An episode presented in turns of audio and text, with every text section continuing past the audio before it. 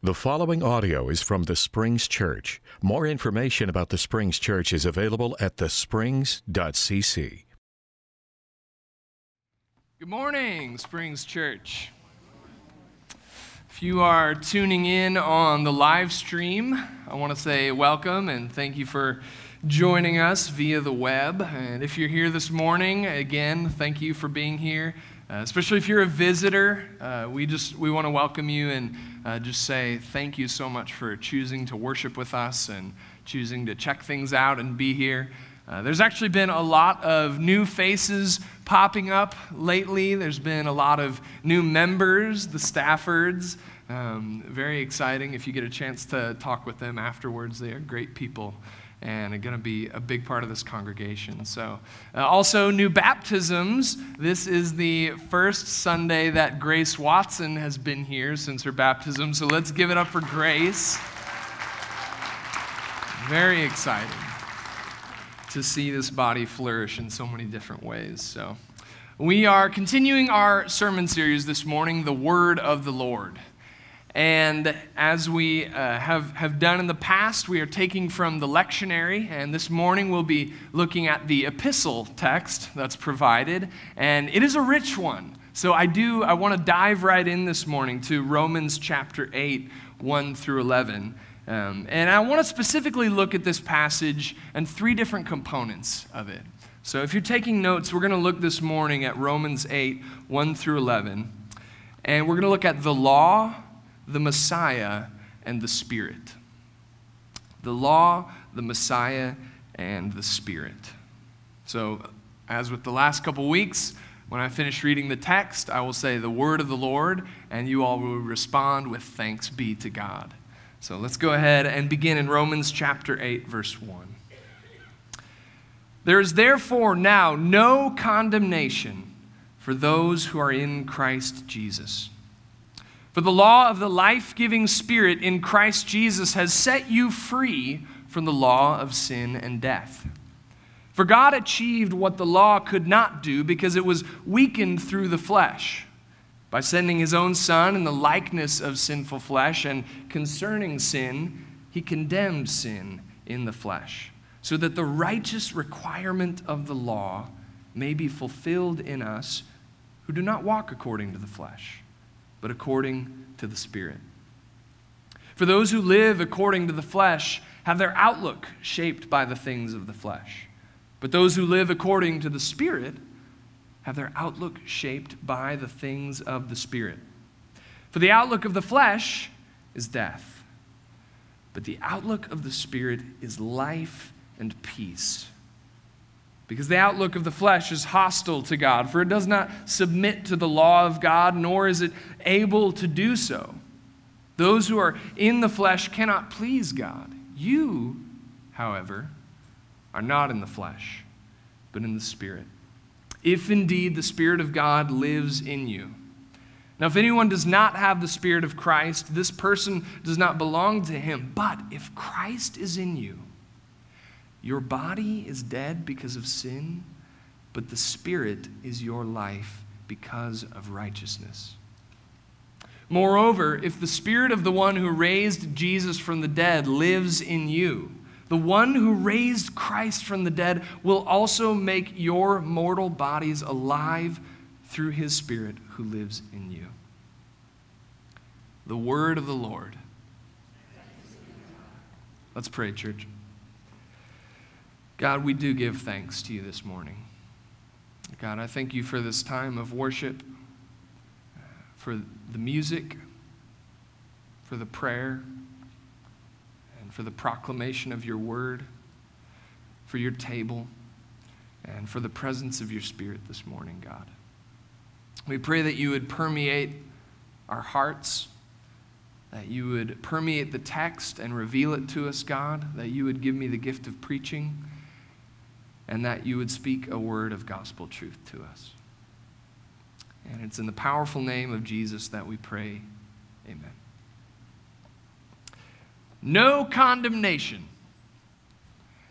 These first words of our text jump off the page and ring in our ears like the opening notes of a Star Wars movie. You know what I'm talking about. The theater is totally dark. The darkness of the theater, the silence, and then suddenly that huge golden logo just blasts across the screen, and you hear this fanfare, this trumpeting of John Williams right into your ears. And that is how this text jumps off the page at me. No condemnation. And yet the curious thing is that in this lectionary series, we're not in the beginning of the Romans text. We've jumped right into the middle, right into chapter 8. And Ben did wonderfully kick us off in this series a couple weeks ago with Romans chapter 6, but still we don't have the same kind of context that we had when we went through, say, Ephesians last spring, and we got to start from the first word of Paul to the very last page of the letter. And so this morning, I don't know if you're the type who likes to kind of wade in slowly to the pool, getting yourself acclimated, but we're jumping right in. We are cannonballing right into the deep end of the Romans pool in chapter 8 this morning. And let me tell you, it is very deep water. This is monumental theology right here. And this is, I don't think I'm speaking in hyperbole when I say that aside from the Gospels, probably the single most important Christian document in Christian history. Paul's letter to the Romans. The list of people that have been transformed by this letter, whose lives have been changed, is thousands of miles long, and it includes such formidable church history names as St. Augustine and Martin Luther and Karl Barth, people who reread this letter and started revolutions in the process and were also changed within. And as I alluded earlier, not only are we in this monumental book of Romans, but we are at the heart of it. We are at the very center of Paul's theology, and we are in the pinnacle of this letter in chapter 8. So I want to jump right back into verses 1 through 3, where Paul says, "There is therefore now no condemnation for those who are in Christ Jesus. For the law of the life-giving Spirit in Christ Jesus has set you free from the law of sin and death. For God achieved what the law could not do because it was weakened through the flesh." So for a little bit of Romans context, we've been talking about the law. Paul is talking about the law delivered to Moses by God on Mount Sinai to his people, the Israelites. And what we need to note in Paul's discussion of the law is that the law is not itself the problem for God's people. You know, there's kind of this, I sense this sort of undercurrent in Christianity sometimes where we think that, well, Jesus actually kind of saved us from Judaism. Well, first of all, Jesus was a Jew. So that's not exactly the case, though, but I feel like we kind of think that, you know, we can kind of just saw off those first 39 books in our Bibles and get rid of them, and that's kind of gone and done with. But that's not what Paul is saying here this morning. Paul's not saying that the law itself is the problem. In fact, the law is not villain, but victim. So, like us, weakened by the flesh, the law is not the villain. It has become the victim, as we are. So who is the villain? The villain is sin, with a capital S. Sin and death, we might even say. And so the problem is that the law has been weakened by the flesh. And even though it was intended to bring life, the law has now begun to bring death because sin is law defeating. So great is the power of sin, so weak is the flesh that even though the law was intended for good, intended for life, it spelled death for God's people. In fact, take a look at Romans 7. 9 through 10, just before our text, Paul says, "Once I was alive apart from the law, but when the commandment came, sin sprang to life, and I died. I found that the very commandment that was intended to bring life actually brought death."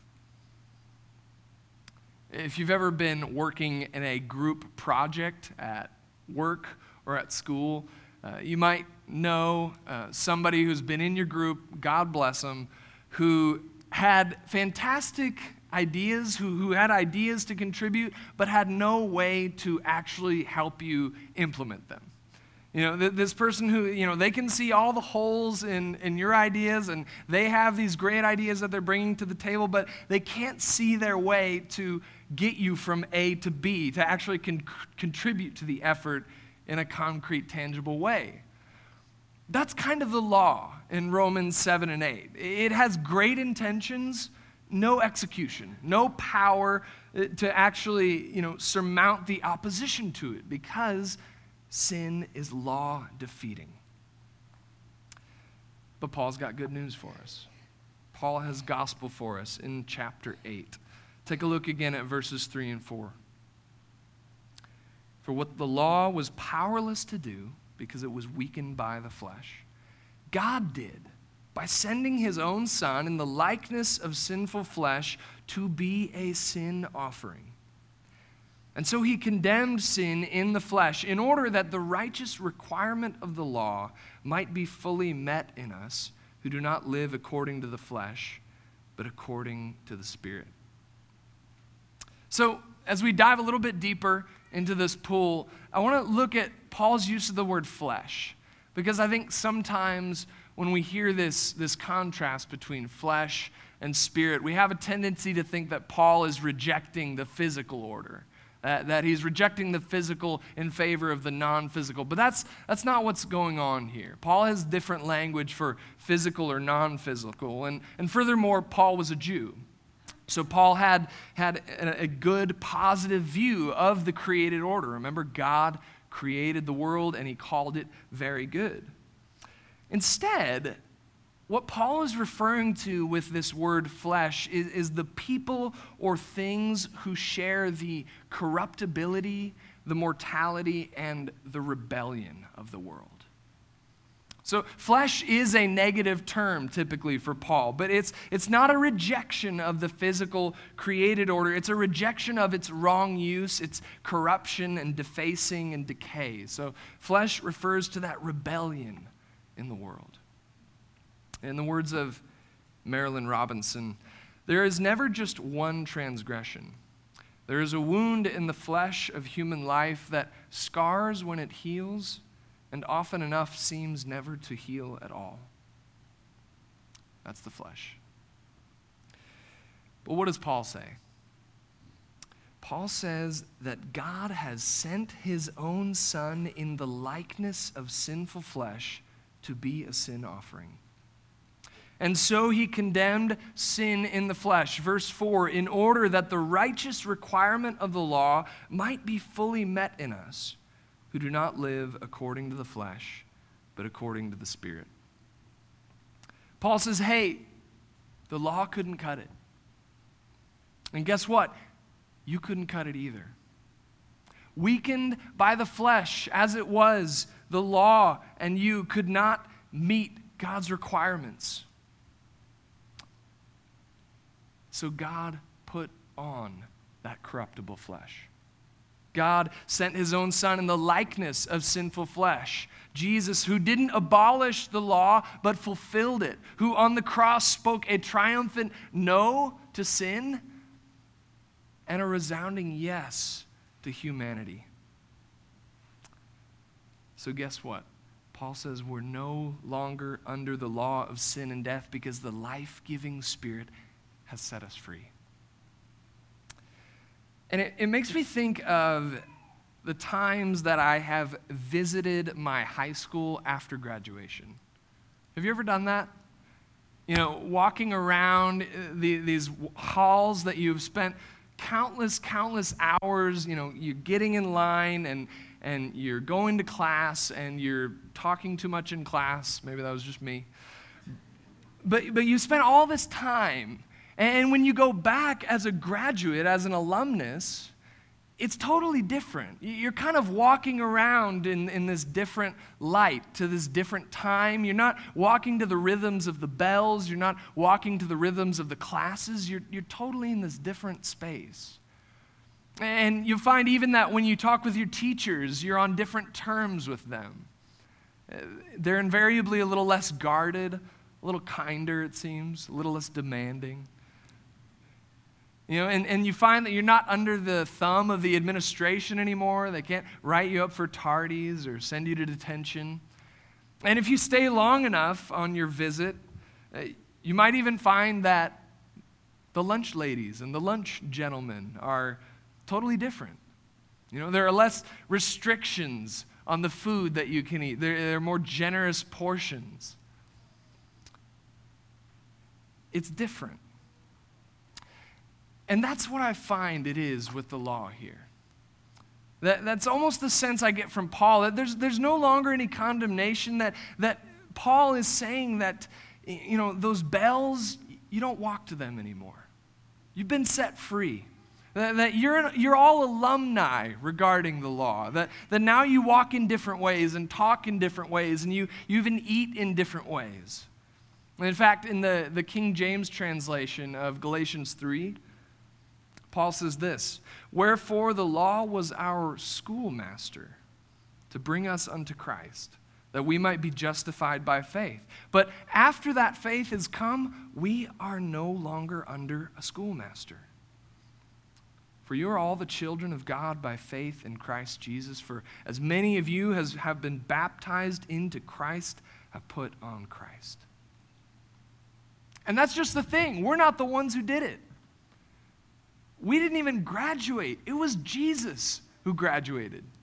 Jesus went to all of our classes. Jesus is the one who aced the tests, who graduated with honors and freed us from this law of sin and death.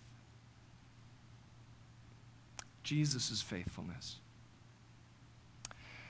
But not only did Jesus free us again from the law of sin, he also freed us from the law of death, because the Messiah is death-defying.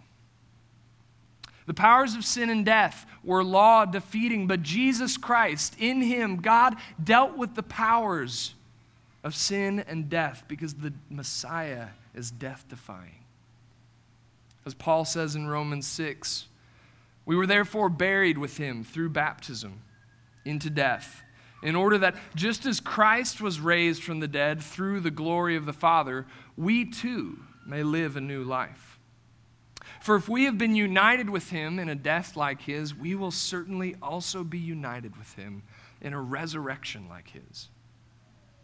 And indeed, in verses 10 and 11 of our text this morning, listen as he says, "But if Christ is in you, your body is dead because of sin, but the Spirit is your life because of righteousness.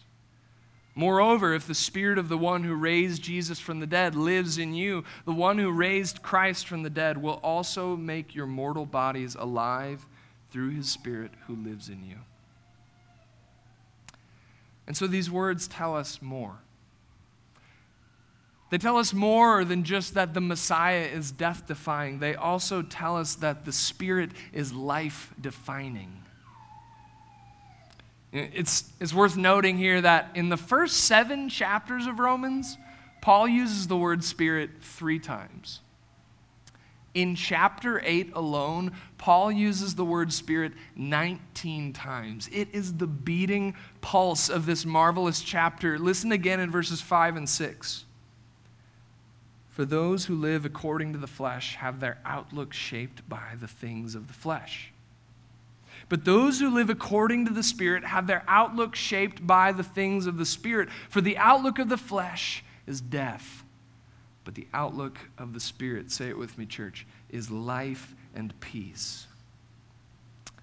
Not only does the Spirit of Jesus Christ defy death, the Spirit of Jesus Christ defines life right now. This future hope that we have has a dramatic impact on how we see things in the present. I love how the New English translation that we just read says it, that if you're living according to the Spirit, you have your outlook shaped by the things of the Spirit. The Spirit gives us vision. Vision to see God's good future, and vision to live into that future in the present. You know, these words that Paul wrote literal millennia ago have the same power today for us. There is therefore no condemnation for those who are in Christ Jesus. because the Messiah is death-defying and the Spirit is life-defining. In a list of the most important theologians of the 20th century, Karl Barth and Reinhold Niebuhr would pretty easily be very well near the top. And unsurprisingly, these two men approached theology in very different ways, ways that I think can be contrasted in the answer to a simple question, and that is, what is real? Now, I know this sounds like the inane, silly question of some bored philosopher, but stick with me, because the way that Niebuhr did theology was very much centered in humans. Theology for Niebuhr started in humanity, so the answer to the question, what is real, would have to start there. It would have to start with what is most evident about us and our nature and our condition. And so the answer to what is real would be sin. Sin is the most evident thing about us, and so when your theology begins in man, that's inevitably the answer. For Niebuhr, love is less real, and it's more of this kind of unattainable ideal. You know, love is an ideal, sin is real. But contrastingly, the way that Karl Barth did theology began in God. It began not in human beings, but it was centered around God. And so the greatest thing, the clearest thing that we know about God and who he is and what he does is his love for us revealed in Jesus Christ. So for Barth, the answer to the question of what is real is the love of God. The love of God is the most real, the most defining thing about us. Sin is this impossible possibility. Sin is this shadow side of love. Its existence is conflicted and its destiny is to vanish when God makes all things right. So what is most real for Karl Barth when we ask the question centered in God is God's love in Jesus Christ. Now you might say, Brett, the data of my life says differently. The data of my life says sin is very real for me. It absolutely is, that this is a part of who I am, of my fabric, and this is who I am, this is what's real. But that line of thinking ignores the fact that not all data is created equal. And when we ask the question from God, what is real about us? The data point, the only data point that matters is the cross and the resurrection of Jesus Christ.